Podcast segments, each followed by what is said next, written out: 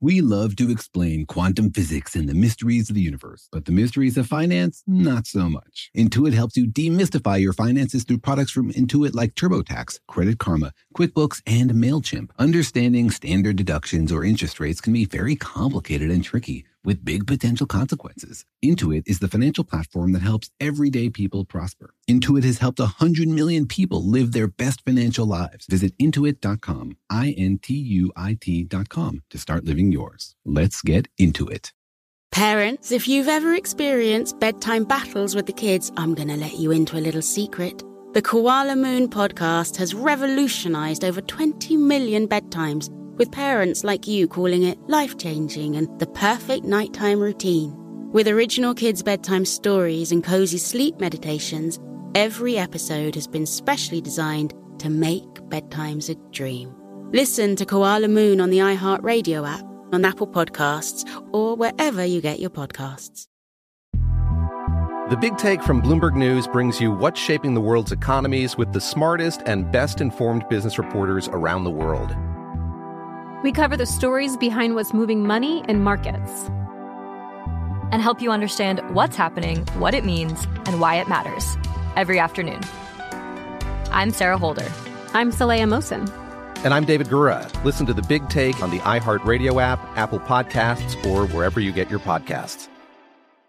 The Therapy for Black Girls podcast is your space to explore mental health, personal development, and all of the small decisions we can make to become the best possible versions of ourselves.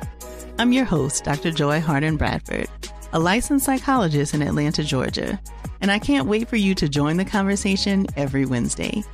Listen to the Therapy for Black Girls podcast on the iHeartRadio app, Apple Podcasts, or wherever you get your podcasts. Take good care, and we'll see you there.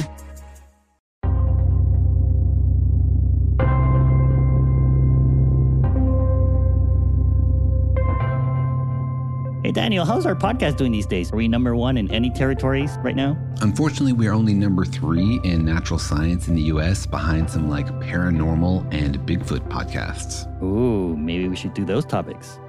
Then we can be number one.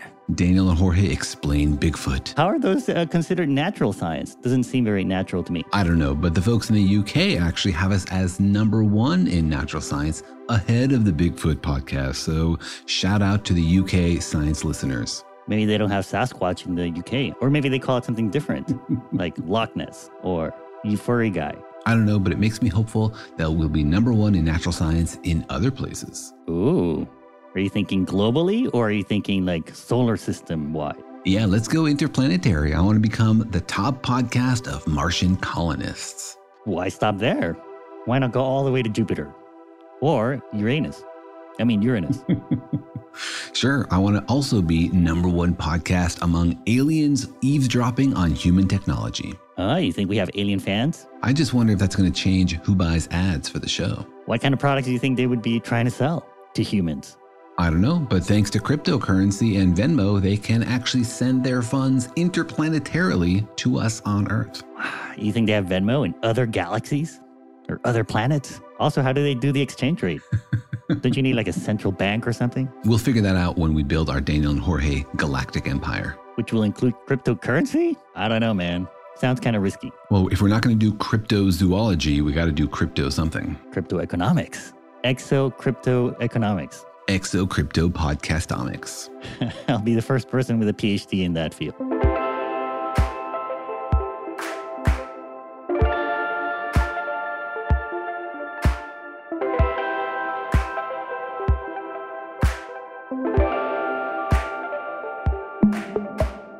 Hi, I'm Jorge. I'm a cartoonist and the creator of P H D Comics. Hi, I'm Daniel. I'm a particle physicist and a professor at U C Irvine, and I own zero cryptocurrency. Oh, how do you know? How do I know? I mean, isn't it all virtual? Couldn't you virtually own it too? I mean, I checked my pockets and I didn't find any, so. That's what I mean. You wouldn't find it in your pockets.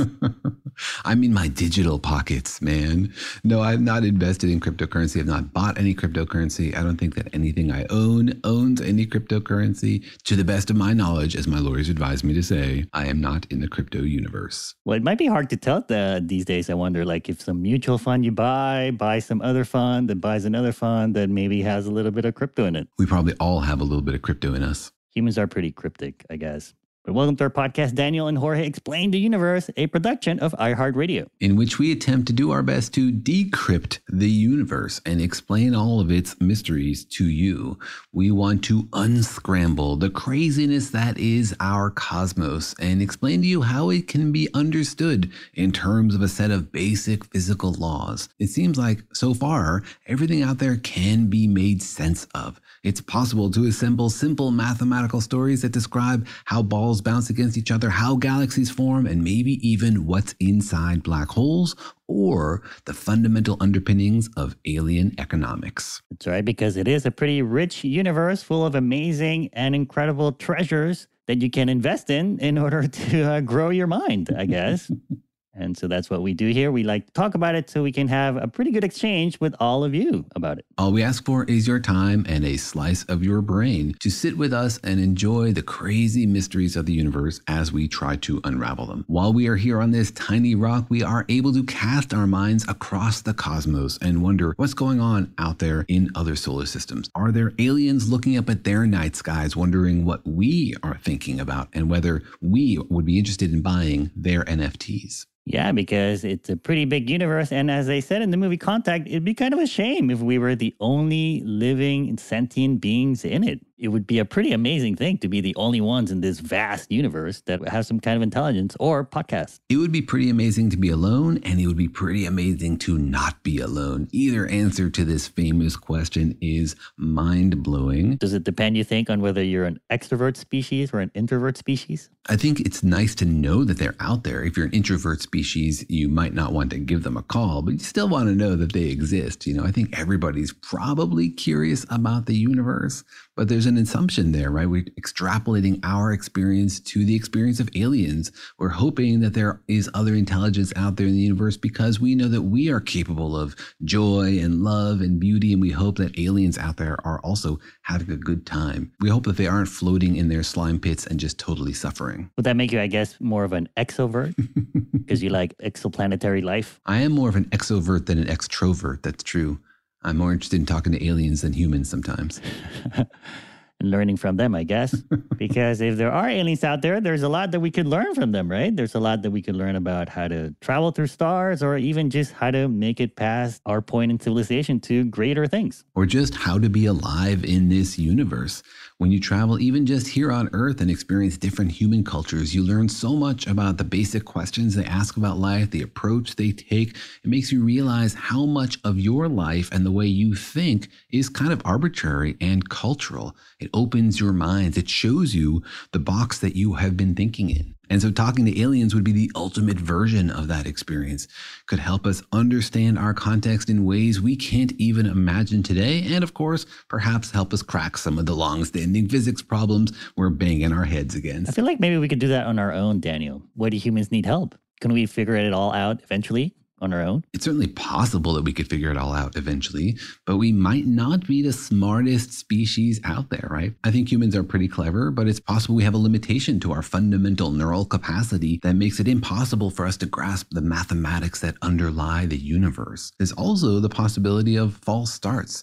You know, human science is fairly diverse, but it also has collapsed along a few pathways. Choices we made early on, being influenced by geniuses who came along. It's just interesting to think about other paths that intelligent species might have taken that might be more or less fruitful in terms of understanding the universe. I wonder how you would react if one of your students said that to you.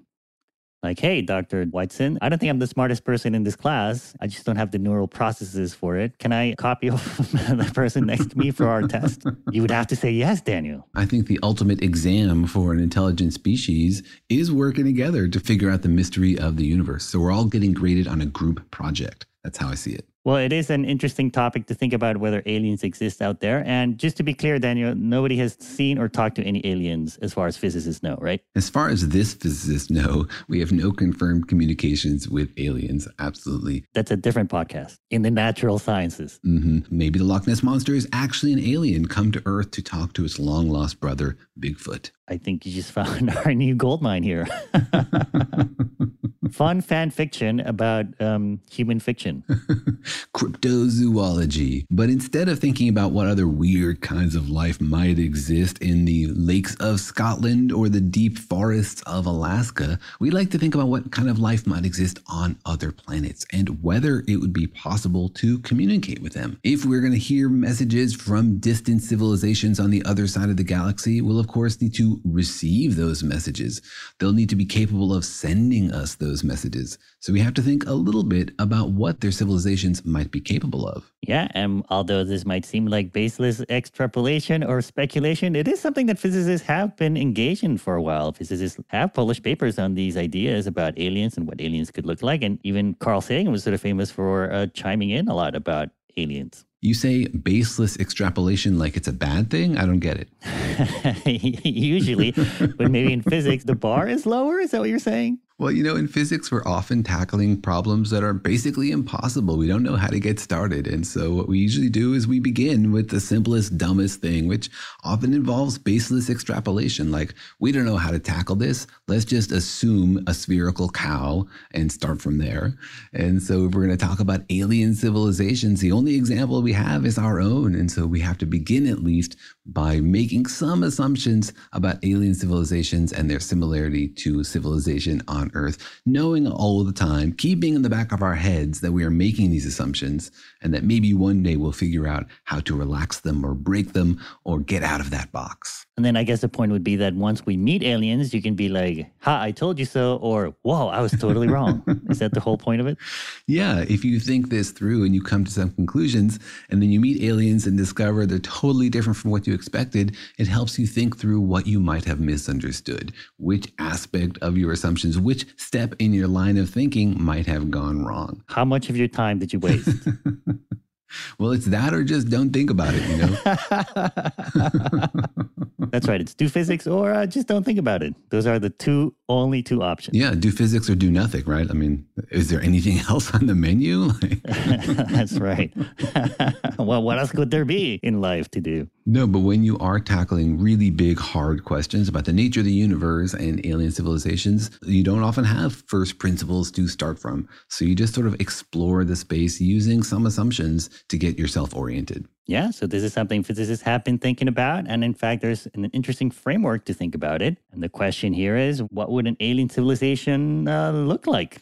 Can we extrapolate from human civilization? So today on the podcast, we'll be tackling how powerful can a civilization get? Now, Daniel, is this powerful as in like awesome or powerful as in like will come and kill us? Powerful as in what is their number one podcast? Ooh, in the natural sciences in certain countries. Clearly a leading indicator of cultural value and progress, right? And handsomeness as well. Don't forget.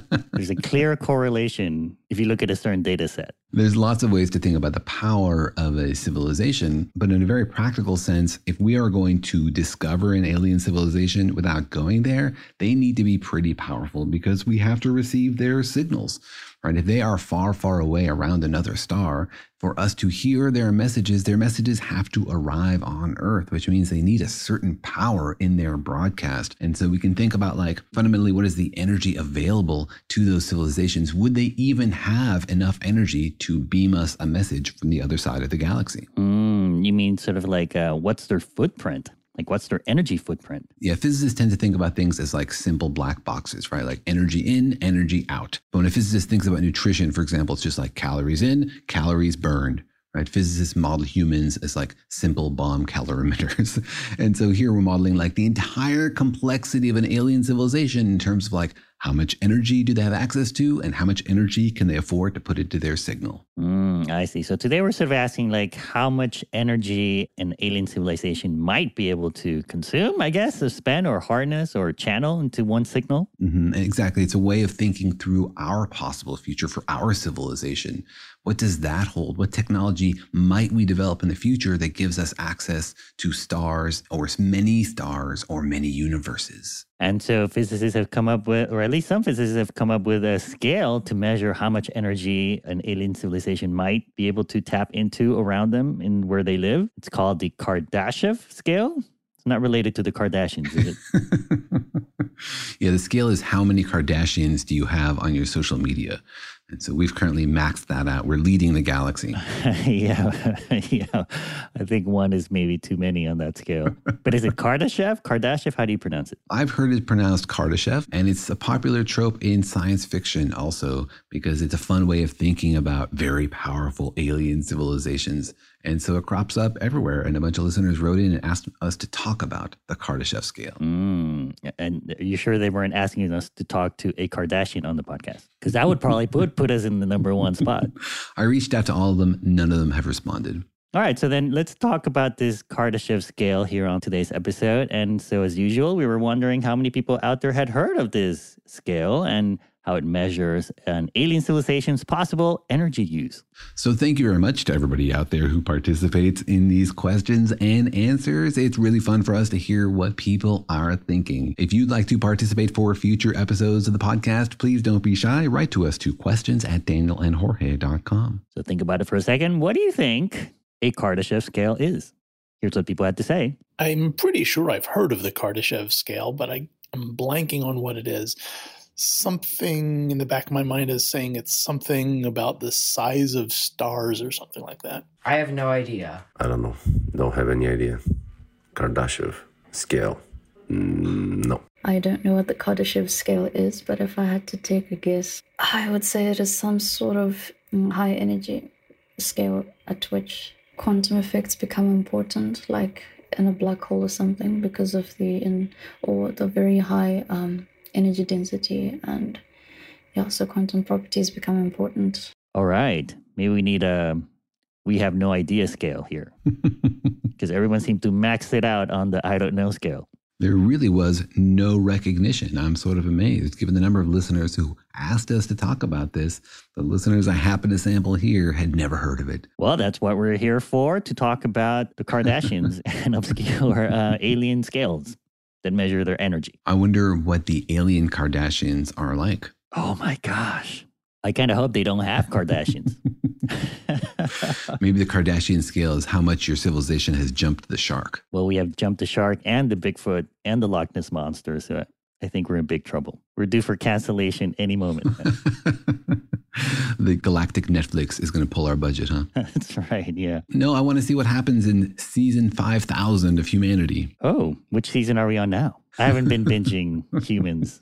I'm not caught up. Everyone's talking about it. Everyone's like, oh, you got to watch this. You got to see these kids. But um, who has the time, you know? Spoiler alert, a lot of people die. Oh, sounds like a depressing show.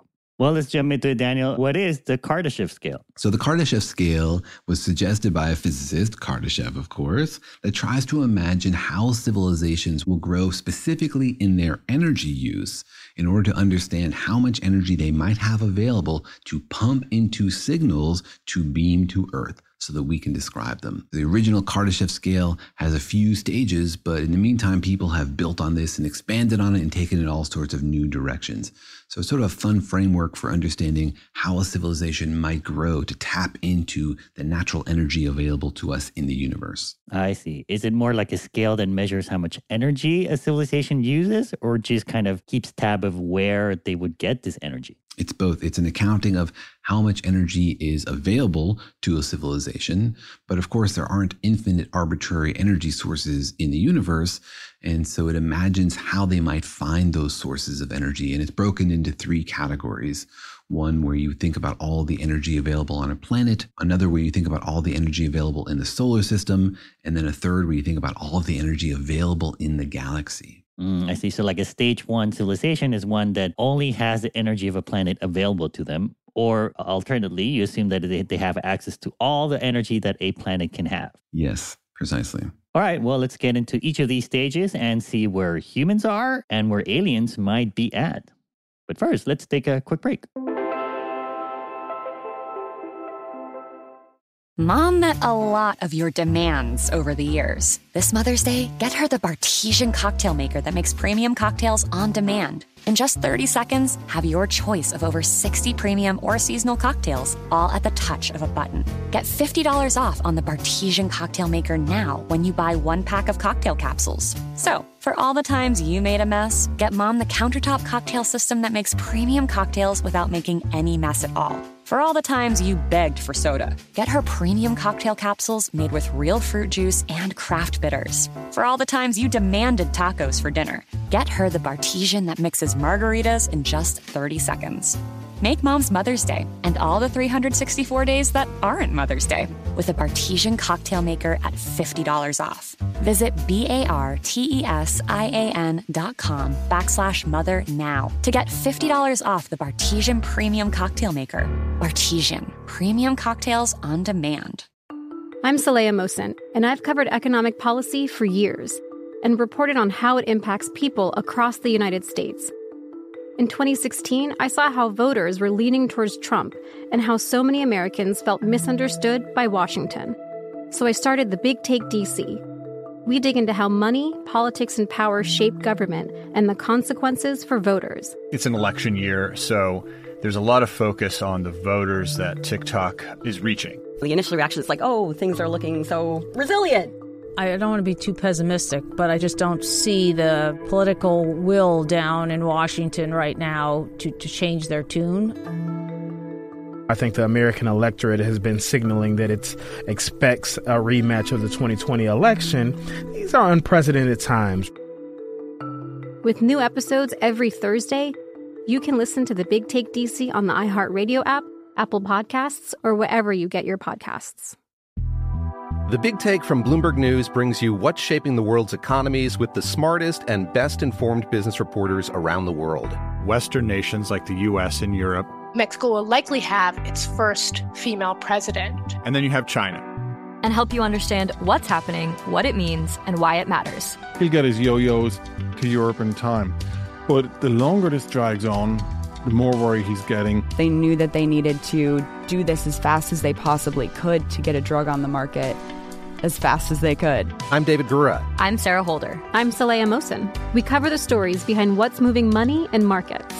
Basically, everyone was expecting, if not a calamity, certainly a recession. But the problem is that that paperwork, as our reporting showed, is fake. As someone who's covering the market, I'm often very worried about an imminent collapse. So I'm thinking about it quite often. Listen to The Big Take on the iHeartRadio app, Apple Podcasts, or wherever you get your podcasts.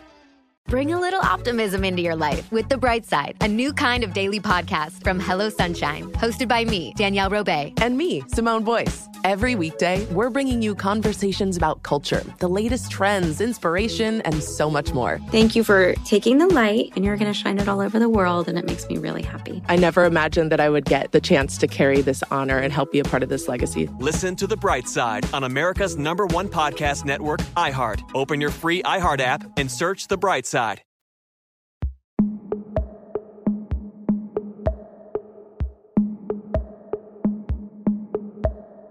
All right, welcome back to our podcast, Baseless Speculation, with Daniel and Jorge about aliens. The first steps in understanding the universe with Daniel and Jorge.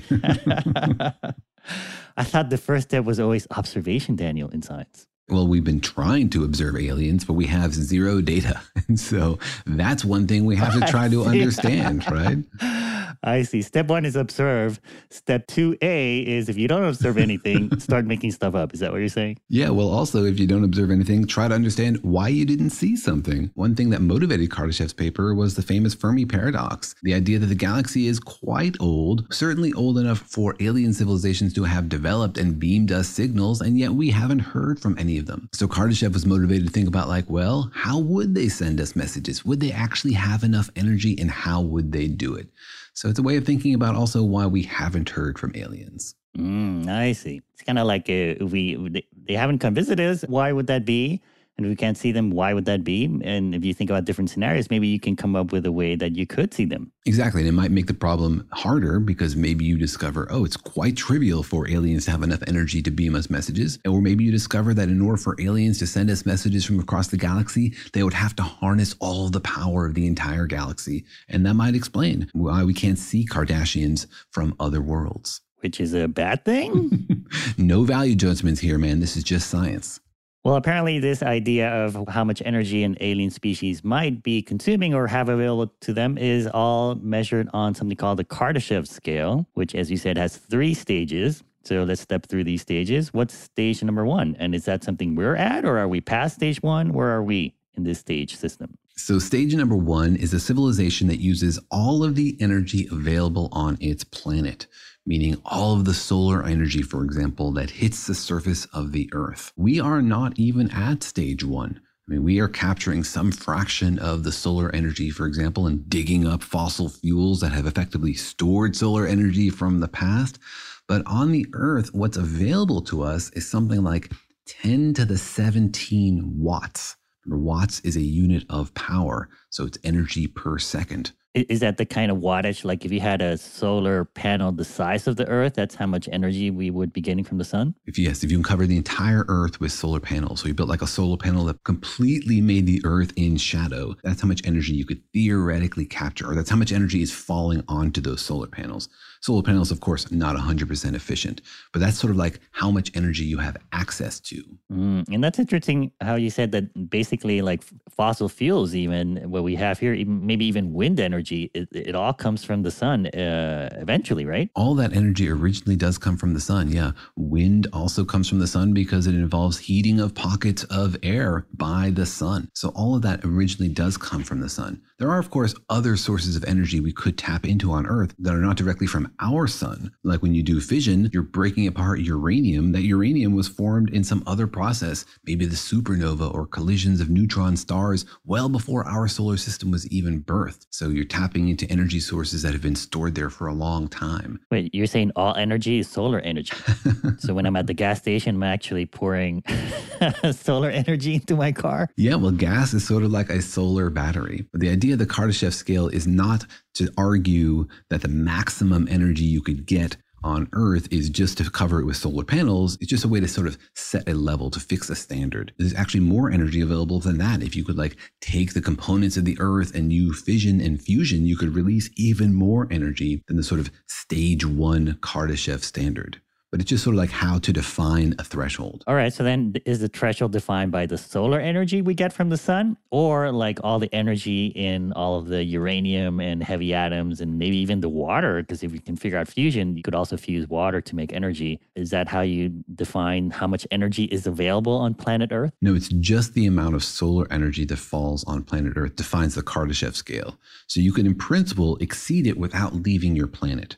Right? For example, you could achieve this by doing matter antimatter annihilation, right? Like two kilograms of matter antimatter annihilation every second would achieve Kardashev stage one energy levels, even without doing any solar power. Right. But I wonder if maybe in his scale, he was more thinking about like long-term sustainable energy sources, right? Like maybe we can figure out fission and fusion, but eventually we're going to run out of these fuel elements in on a single planet. But the sun is going to be burning for billions of years. That's true, although a lot of these sources would last us a really long time. If, for example, we could do fusion, you know, we'd need like three hundred kilograms of hydrogen fused per second to reach Kardashev stage one. That sounds like a lot, but there's a lot of hydrogen out there on the planet. You know, like a cubic kilometer of water has like one hundred billion kilograms of hydrogen. So a cubic kilometer of water is like hundreds of years of energy at the Kardashev stage one. And there's a lot of cubic kilometers of water out there. So even if you were ignoring solar power, you could achieve this level and do it for a long, long time, even without solar power. I feel like you're trying to convince me that this Kardashev scale is not really valid. So I guess what are you saying? Like, or what is this scale supposed to be measuring then? The scale is just to set a standard to say, what could you achieve using the energy of a planet? Obviously, how much energy you could actually extract from a planet over billions of years depends on what's in that planet, for example. How big is that planet? How much mass is there? But this is just like to set a standard. In the end, of course, it's arbitrary, but it's also a useful measure. It's an approximate value just to sort of guide your thinking. And, you know, one thing to re- realize is that we are far from that threshold here on Earth. If the standard is two times ten to the seventeen watts, we're about a factor of ten thousand below that. Human civilization uses like ten to the thirteen watts. And so we're well below a stage one civilization. Mm, okay, so these stages are defined by wattage? So a stage one civilization is one that uses approximately ten to the seventeen watts of energy. Is that kind of how the scale works? It's like if you're a civilization and you're using about ten to the seventeen watts of energy, then we'll categorize you as a stage one. And usually that may that will probably mean you're in the range of like still stuck in your planet. Mm-hmm. Exactly. That's what you're capable of, even if you're stuck on your planet, right? You're capable of something of that order. Maybe you figured out matter, antimatter annihilation. Maybe you figured out fusion. Maybe you've covered your planet in solar panels. Maybe you've built space-based solar panels that then beam the energy down to Earth. But if you're a very advanced civilization, but you're still on your planet, that's sort of the order of magnitude of energy that you have available to you. Mm. All right. So then where are we? You said we're below that maximum usage? Yeah, we're about a factor of ten thousand below officially being stage one, crowned by the Galactic Empire as a baby civilization, age one. Carl Sagan estimated that we're like a type zero point seven civilization on the Kardashev scale. He like tried to make it continuous instead of just having like one, two, three. And he estimates that we're around zero point seven. Mm, and it's kind of like a logarithmic scale, right?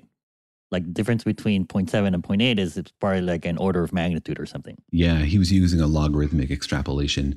And the reason is that we tend to increase the consumption of energy by our civilization fairly exponentially. Like in the last decade, energy use has gone up by two point three percent every year. Every year, that's a larger increase because it's two point three percent of a bigger number. And so people estimate that if we increase our energy use every year by three percent, then in one hundred fifty or two hundred years, we would be at type one civilization. I wonder if this scale also depends on like how many people there are or how many uh, individuals of a certain species there are. Like, you know, if one person was using ten to the seventeen watts, it must be a super duper advanced civilization, right? With, you know, one person being able to control all this energy. But if, you know, there's like a, a trillion or a trillion, trillion people, then and each person is doing, using a little bit of uh, energy, then maybe it's not that impressive of a thing. Yeah, maybe alien Kardashians are dominating the alien energy market. It's a good question how they use their energy. And I think for Kardashev, the goal was to think about what fraction of their energy they might devote to sending a signal to outer space. If they have access to ten to the seventeen watts of energy, maybe they would devote one percent of it to pumping messages to the stars, or zero point zero one percent of it. But it just sort of gives you a scale for what they have access to. Mm. All right, let's th- talk about what they might use all this energy for. But I guess let's step through the, the rest of these stages. So if we're like a almost a stage one civilization, what would be a stage two civilization? Stage two would be to unshackle yourself from your planet and then take advantage of all the energy put out by your star. Now, here we are on Earth. Even if we gobbled up all of the photons that come to the Earth from the sun, that's a tiny fraction of the sun's energy. The sun is also shooting out photons that don't hit the Earth, of course, in all sorts of directions.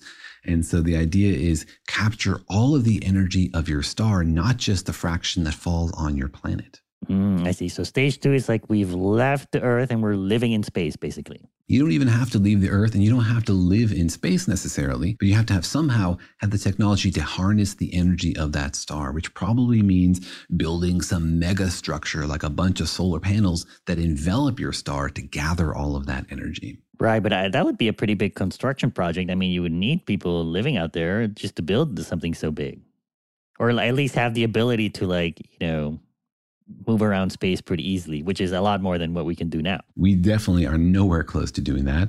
And you probably would need people out there, but you also might be able to automate a lot of it. You could have robots, for example, that build more robots and then build this massive structure. It's hard to get your mind around like sort of the size of this thing. This would be the biggest thing anybody ever built. If you make it really close to the sun, it can be smaller, but then it's subject to a lot of solar radiation. If you make it further away from the sun, then it's got to be like ridiculously massive. Like, for example, if you built this thing at one A U, so you have like now a sphere whose radius is the radius of the Earth's orbit, then the inside of this thing is going to be five hundred fifty million times the surface area of the Earth. So imagine a construction project that rebuilds the surface area of the Earth five hundred fifty million times. That's definitely not going to be on budget or on schedule. Right. Although the positive thing is that it'll always be sunny inside of that sphere, right? Just like here in Southern California. Yeah, or Philadelphia. But I mean, this is sort of like one way that you could harness the power of the sun, which is to build a giant solar panel that basically like envelops the sun so you can capture all of its energy. And what does that take us up to in terms of wattage? So stage one, remember, was ten to the seventeen watts. Stage two, using all the energy available from the sun, is like four times ten to the twenty-six watts. So that's like a billion times or two billion times more energy than stage one. Really? Only a billion times to go from the earth to the sun? Only a billion times more energy. Wow, you don't seem impressed. Well, isn't the earth super tiny compared to the sun? The earth is certainly super tiny compared to the sun, but the sort of cross-sectional area of the earth, which is the fraction of the sun's energy that it captures, is approximately one billionth of the surface area of a sphere whose radius is the orbit of the earth. That's why if you built the Dyson sphere, it'd have to be like many hundreds of millions of times the surface area of the earth to cover the inside of that sphere. So a factor of a billion is about right. But again, this is just solar energy.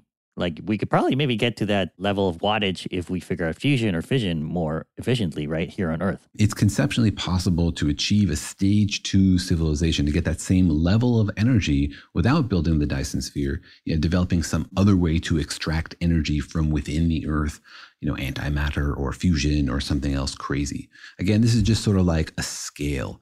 The sun is the cheapest, most abundant, easiest to identify source of energy in the solar system. So what could you do if you could capture all of the energy that it produces? Right. All right. Well, let's step through quickly. What are some of these other stages? If you use all the energy in the sun, where do you go from there? All the energy in the galaxy? Yes, exactly. Where else could you go except from our star to all the other stars? So Kardashev's stage three says use all the energy in the galaxy, which basically is like all the energy in each individual star. And that takes you up another eleven orders of magnitude, another factor of one hundred billion, to four times ten to the thirty-seven watts. Remember, stage one, which we're not even at, is ten to the seventeen watts. So now we're talking about twenty orders of magnitude more energy than stage one. Mm, like somehow if you have solar panels around every star in a galaxy, then you could harness all of the light that is coming out of a particular galaxy, right? In principle, if you didn't think building a Dyson sphere was a big enough construction project, you could build one around every single star in the galaxy. I can't even say it without laughing. It's such a ridiculous idea. But in principle, if you develop the machines to build more machines to complete your Dyson sphere project, they could just go off to the rest of the galaxy and keep working. Maybe your robots are like a virus. Once they start building Dyson spheres, they just don't stop. That sounds like a, a negative thing.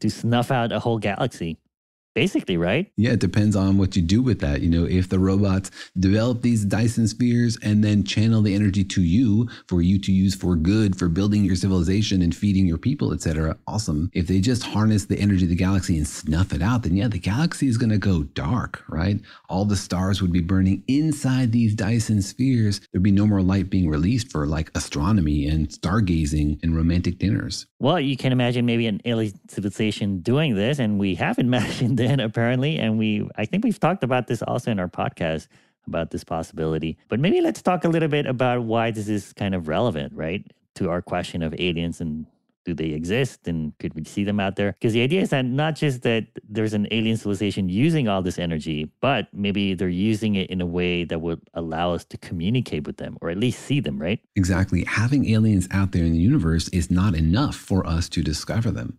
We need to get signals from them. And at least up till now, we've relied on messages from electromagnetic radiation. That's what we're looking for. You know, the search for extraterrestrial intelligence is scanning the sky for messages essentially in the radio waves. And to produce those radio waves takes energy. When your radio station is pumping out music that you like over the airwaves, they're doing so by running an antenna, by sending electricity up and down that antenna, by wiggling those electrons so that they radiate the photons that you pick up. You know how some radio stations are very powerful and other radio stations you can't really pick up in some areas. That's because some have more powerful broadcast antennas because they spend more money to build more antennas and use more energy. So in order to be heard a further distance, you need more energy. Mm, well, I guess maybe I don't understand the scenario that you're imagining here. Are you imagining like there's an alien civilization using all this energy, maybe all the energy in a galaxy, And somehow we can pick up on that? Or is this scenario more specific where you're imagining like, all right, if there are aliens broadcasting out like a, hey, we're here signal, how much energy would they have available to put into that so that we could hope to see it? I think Kardashev was imagining the second one, that if aliens are intentionally sending out messages into the cosmos, how powerful could they make those messages? And what kind of civilizations could support ridiculously powerful messages that we could even hear from across the galaxy or from other galaxies? I mean, a civilization that harnessed the entire energy of their galaxy could do incredible things, probably including sending very powerful messages across the millions of light years between galaxies. But also, you know, like galactic engineering projects. I mean, you have that much energy available, you can almost do anything. Right. I guess that's a whole separate question is like, would they use some of that energy to send out a signal to other people saying, hey, come check out our uh, awesome engineering? Yeah. I mean, would we, right? We're currently using a very, very tiny fraction of our energy budget to even listen to messages from outer space. We're not even really sending very many, at least not intentionally. You know, as you said before, our use of energy makes us visible from other planets, but not from very far away because those messages are not broadcast in like a tight beam. Is sort of generally diffused. And so you'd have to be pretty close to Earth or have very, very sensitive antennas to even pick up our messages. And I guess you're also imagining, or Kardashev was imagining, the scenario where you're broadcasting blindly, right? Like if you're broadcasting blindly in all possible directions and you hope that somebody listens to it, how much energy would you need for that? But if you wanted more focused communication, then you wouldn't need that, right? That's exactly right. If you don't know where people are, you need to broadcast in every direction. And so the power of your message falls very quickly. It goes like one over distance squared, just like the brightness of the sun falls as you get further and further away from it, because the sun is not like focused like a laser beam on your eyeball, and good thing too. So if you're broadcasting your message indiscriminately in every direction, then it has to be super powerful for anybody to pick it up. You know, as a concrete example, the signals that we sent from Arecibo could only be received by an Arecibo-like telescope if it was less than one light year away. And we know that there aren't any other solar systems less than a light year away. So aliens with our level of technology could not pick up our signals, even if they were around the closest star. Mm, interesting. All right, well, let's get into what this could mean for our search for extraterrestrial life and whether or not there are Kardashians in other galaxies. That's a very important question. But first, let's take another quick break.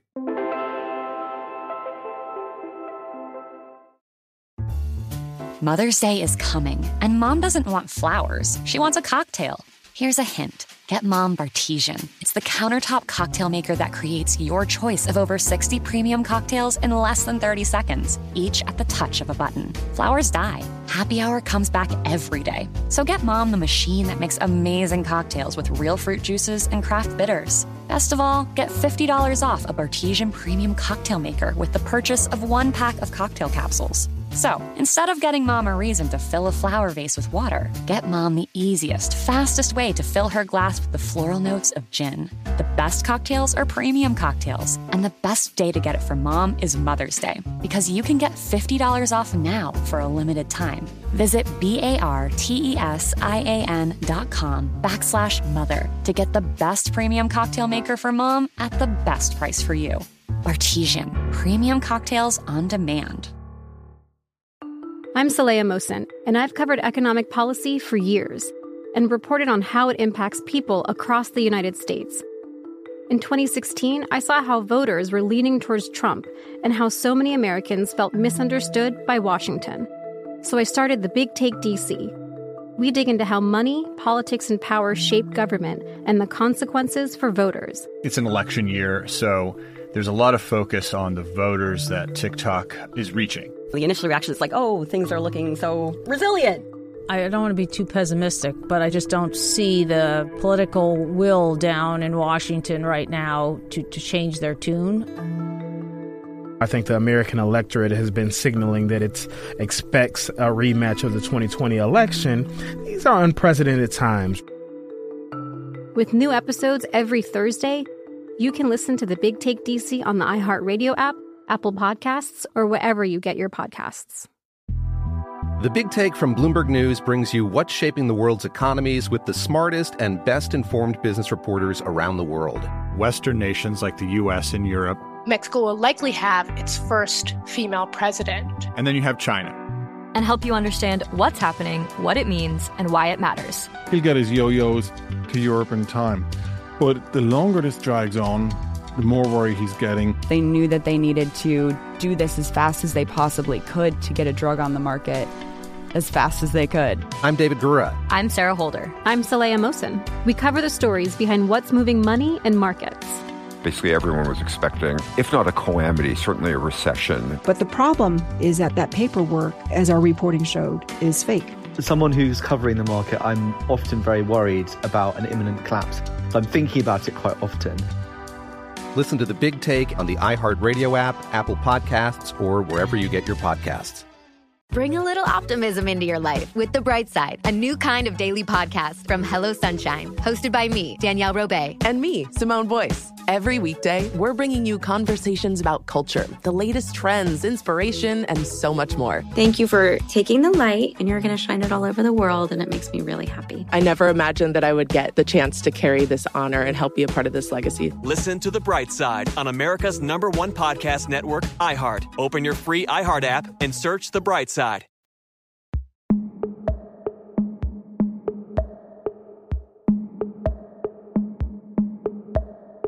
right, we're talking about the Kardashev scale, which is a scale that physicists have invented as a way to think about how much energy alien civilizations might be consuming or have available to them to send out a, hey, we're here signal, which we might be able to pick up, which I guess is important, right? Because if we have a whole project called SETI to explore or to look for alien signals, it would be good to know if we even have a chance of seeing a signals from other alien civilizations, right? Mm-hmm, exactly. And it's a kind of thought experiment that physicists like to think about. Let's make some simple assumptions about the trajectory of civilizations and think about who we're looking for. Are we looking for a fairly young civilization like our own? Are we more likely to only be able to spot very advanced civilizations? So let's try to spend a minute or so thinking about what they might look like, how they might communicate, and what technology they might have available to them. Right. And like you said, like if we were to send a signal out uh, to another star, we would need a ton of energy because the nearest star, star system is more than a light year away, which means we would need a lot of energy. So I guess to see an alien civilization in another galaxy, or to hope to see an alien civilization in another galaxy sending out a, a signal that they're there, we would need to imagine an alien civilization pretty advanced, right? With an access to an enormous amount of energy. That's right. Unless we were extraordinarily lucky and we happened to resolve a single star in their galaxy and see them do some crazy construction project on it, or they were manipulating the star itself to pulse with messages that we could resolve. That would require crazy advanced technology and access to energy that we can't even imagine. Yeah, some fraction of all the energy of a galaxy. And so that's where the Kardashev scale would say, it's like, that's another stage in that scale, which is like, if you can harness all of the energy in a galaxy, then maybe you might put some of that energy to putting out a signal, which would make you visible to aliens or to humans in other galaxies, right? Yeah. Maybe you have a prison planet where you put all of your Kardashians and you just want big flashing warning signs like, do not go here, young civilizations. I feel like you just took it to another level there against the Kardashians there. Now you're talking about jailing them in planets? Remember, we want them on the podcast. Oh, that's right. We want them on the podcast. Yeah. Sorry. I'm talking about a luxurious island just for alien Kardashians. That's right. Your own private planet. Yes. And you get to hang out with the Loch Ness Monster and Bigfoot. Also future guests on our podcast. Yeah. That's right. Stay tuned. Keep listening. But this kind of thinking lets you imagine the kinds of things that aliens might be able to do. If you had access to all the energy of your solar system or of your galaxy, you could like move stars around. You could like obliterate planets. You could build new kinds of stars nobody had ever seen before. You could have a whole new branch of engineering, you know, galaxy engineering. Yeah. And so that takes us to about stage three in the Kardashev scale, right? That's where you maybe uh, build solar panels around every star in your galaxy. Is there a stage four? Can you go bigger than that? Let's keep baselessly speculating. You want to extrapolate our extrapolation. Sure, let's do it. Well, Kardashev ended his extrapolation at stage three, imagining only use of the entire galaxy. But that was in nineteen sixty, and it's been a popular topic for people to think about. And so there have been extensions to the Kardashev scale. Stage four says, what if you could use all the energy in the universe? What? Isn't the universe potentially infinite? It is potentially infinite, absolutely. And this stage imagines not just capturing all of the energy from all the stars in each galaxy, but also somehow tapping into that mysterious form of energy, dark energy, which is accelerating the expansion of the universe and has a much bigger slice of the universe's energy budget than just the paltry matter in stars, which you might remember accounts for less than five percent of the energy in the universe. Right. All the matter in our universe only counts for five percent, right? There's also dark matter and dark energy. Are you saying, like, even if we harness all the energy coming out of the stars of a galaxy, and even if you take all of the energy in the matter of that galaxy, that's still only five percent of all the energy available to someone, right? Yeah, and so if you want to think big, right, then let's attack the biggest slice of the pie. And most of the energy of the universe is in dark energy. seventy percent of all the energy in the universe is now devoted to accelerating the expansion of the universe. If you want to build a really big engineering project, you might as well start with the biggest slice. I wonder if maybe dark energy is an engineering project, Daniel. I mean, as long as we're basically speculating, I'm going to speculate that uh, dark energy is just aliens making the universe bigger. Well, that's a really clever idea, but you're not actually the first one to have it. One physicist, Zoltan Galantai, argued that if there are civilizations that could do that, they could not be detected because their activities would be indistinguishable from the workings of the universe. We have no baseline to compare them to, right? We are assuming that the universe is driven mostly by natural processes, but if there are civilizations out there that are type four and they've been playing games with the universe, then that's what we've been observing this entire time. Are you saying that the laws of physics are indistinguishable from the workings of a mysterious being? You're making the case for God, basically. Well, these civilizations would have almost godlike powers. We think they would still be constrained by the laws of physics, but remember, we don't know what those laws are. We have no understanding of dark energy, really. We see that this is happening, but we do not understand the mechanism for it or what is controlling it. So it is potentially possible that there's an alien civilization out there with some knob, and they are driving the expansion of the universe. I mean, this is speculation on speculation, absolutely. But yes, we don't understand the mechanism of it, so it could be down to some alien civilization. This is a turducken of speculation. Is that what you're saying? We're um, we're going deep. Yeah, and there are more levels. What? What could be more uh, powerful than all the energy in the universe? Well, stage five says use all the energy in the multiverse, right? Why be limited to a single universe when apparently there's an infinite number of possible universes out there for you to harness and manipulate? Yeah, why not? let's, let's go there. So this is assuming that the multiverse exists and that somehow some alien civilization has access to all of these different universes and also have the ability to harness their energy. You sound incredulous, and that's for a good reason, because it's a pretty ridiculous idea.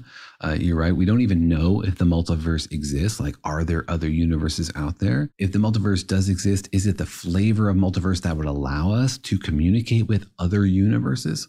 There are some in which these universes are forever separate and can never communicate with each other. And so that would prevent any alien civilization from harnessing them. For example, the quantum multiverse from the many worlds interpretation of quantum mechanics says that the universe splits every time a quantum object has to make a decision, but you can't ever access those other universes. But in principle, there are versions of the multiverse where the other universes could interact with ours. And so in principle, some aliens might figure out how to manipulate those portals and somehow have a cross-universe civilization. I guess, though, well, two things. First of all, I guess if you're using all the energy that in the universe, wouldn't you be taking away that energy? Like if you're somehow using the dark energy in our universe, wouldn't that stop the expansion of the universe? Potentially, or maybe the dark energy is just like a waste product of something else they're doing. Maybe this is just like the crumbs on their table. I mean, let's think really big. Mm, I see. You're saying the expansion of the universe is a byproduct of whatever nefarious or maybe, or I guess we can't judge, prejudge, but whatever, you know, thing it is they're doing with the inheritance. Current energy of the universe. Is that what you're saying? Like maybe there's something deeper than dark energy, and dark energy is just like the the smog of whatever uh, process they're using to to steal the use the energy of the the universe. Mm-hmm. I'm just trying to anticipate what's going to happen in season sixty million when we're only on season five thousand. So obviously there's a lot of dot, dot, dot happening. But yeah, potentially. are, you, are you equating us to like online forums where people are posting fan theories? Is that all physics is? Fan theories? I think I saw that in a comic strip somewhere. Yeah, exactly. That's X K C D. All theories are just fan fiction about the universe. And in some sense, yes, that's what's happening here. We're trying to imagine what an alien civilization might be like. What are the limits on it, essentially? We're not suggesting that there are aliens out there manipulating the universe and controlling it and that dark energy is just their pollution, but we're just trying to push up against the boundaries of our thinking and wondering what is possible in the end. Do we have arguments that suggest that that would be impossible? Because if not, let's keep an open mind to what might be happening out there. The second thing I wanted to say was that I feel like there would have been a fun sequel to The Matrix to find out that actually our universe is just like a battery for somebody else's universe. Ooh, the meta matrix. Yeah, the, the multi-matrix. The multi-meta matrix. I like it. Pitch that one. All right. Well, this Kardashev scale is a pretty interesting way to think about aliens, what they might be doing, how big they can get, or I guess, you know, just pushing the idea of what can a sentient species do in the universe? Like what's possible for a sentient entity or entities? Yeah, and it leaves completely aside the very important question of what a sentient entity should do with the universe. Like if you are capable of building Dyson spheres that completely blot out every star in the sky, should you? Is that the right use for your technology? Should you be measuring your civilization by how much energy of the universe you can capture for your own purposes? Maybe alien civilizations have taken another route, trying to live harmoniously with the universe rather than trying to manipulate it for their own ends. Wait, are you calling God an alien? Are you saying technically um, a God would be an alien, right? Unless they were born on Earth. I don't know how you can have the word technically God and alien in the same sentence. I just don't get it. I don't get it either, but this is a natural sciences podcast, so right. Yeah, I think that's allowed. Technically, Bigfoot is a Loch Ness monster. That's right. Technically, it's all natural science because it's uh, being talked about naturally by scientists. So therefore, it is natural science. Yeah. And this is sort of the way that physicists think about civilizations. How much energy do we have? How much energy is available to us? It's, of course, not the only way to think about civilizations. And one thing we're trying to do in our civilization is actually tamp down our energy use, right? Well, we talked earlier about how every year we increase our energy use by three percent, and that might take us to stage one civilization. Don't think about that like a goal. It's not like a badge we're going to put on our civilization. Hey, look, we increased our energy use by ten thousand. Yay, right? That would probably be a bad thing for life on Earth if we were using so much energy. Yeah, it would be bad if we were using all the energy in the universe and then stopping expansion and then accidentally, oops, we caused the universe to contract and, and crunch down. Was that us who made the whole universe collapse into a black hole? Our apologies. Please take this voucher and try civilization in another one of our multiverses. We should have gone green. Much sooner. All right. Well, it's definitely uh, fun and interesting to think about these wild and crazy scenarios. But as you said, it is a little bit part of science to imagine what could be possible because you might come up with something that you didn't think about before that maybe shapes a future experiment or how you look for answers in the universe.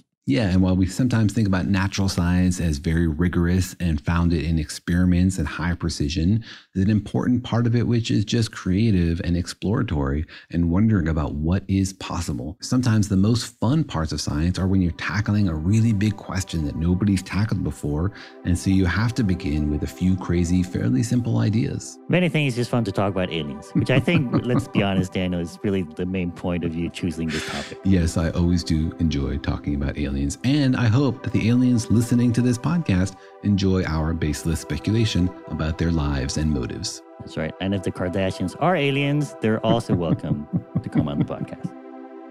Open invitation to any Kardashian or alien. And or alien. and or. All right. Well, we hope you enjoyed that. Thanks for joining us. See you next time.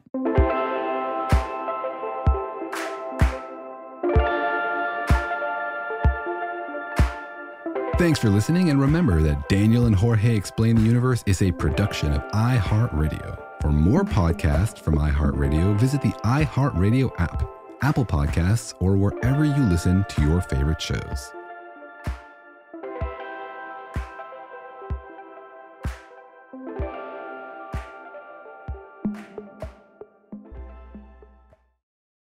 Parents, if you've ever experienced bedtime battles with the kids, I'm going to let you into a little secret. The Koala Moon podcast has revolutionized over twenty million bedtimes, with parents like you calling it life-changing and the perfect nighttime routine. With original kids' bedtime stories and cozy sleep meditations, every episode has been specially designed to make bedtimes a dream. Listen to Koala Moon on the iHeartRadio app, on Apple Podcasts, or wherever you get your podcasts. The Big Take from Bloomberg News brings you what's shaping the world's economies with the smartest and best-informed business reporters around the world. We cover the stories behind what's moving money and markets and help you understand what's happening, what it means, and why it matters every afternoon. I'm Sarah Holder. I'm Saleha Mohsen. And I'm David Gura. Listen to The Big Take on the iHeartRadio app, Apple Podcasts, or wherever you get your podcasts.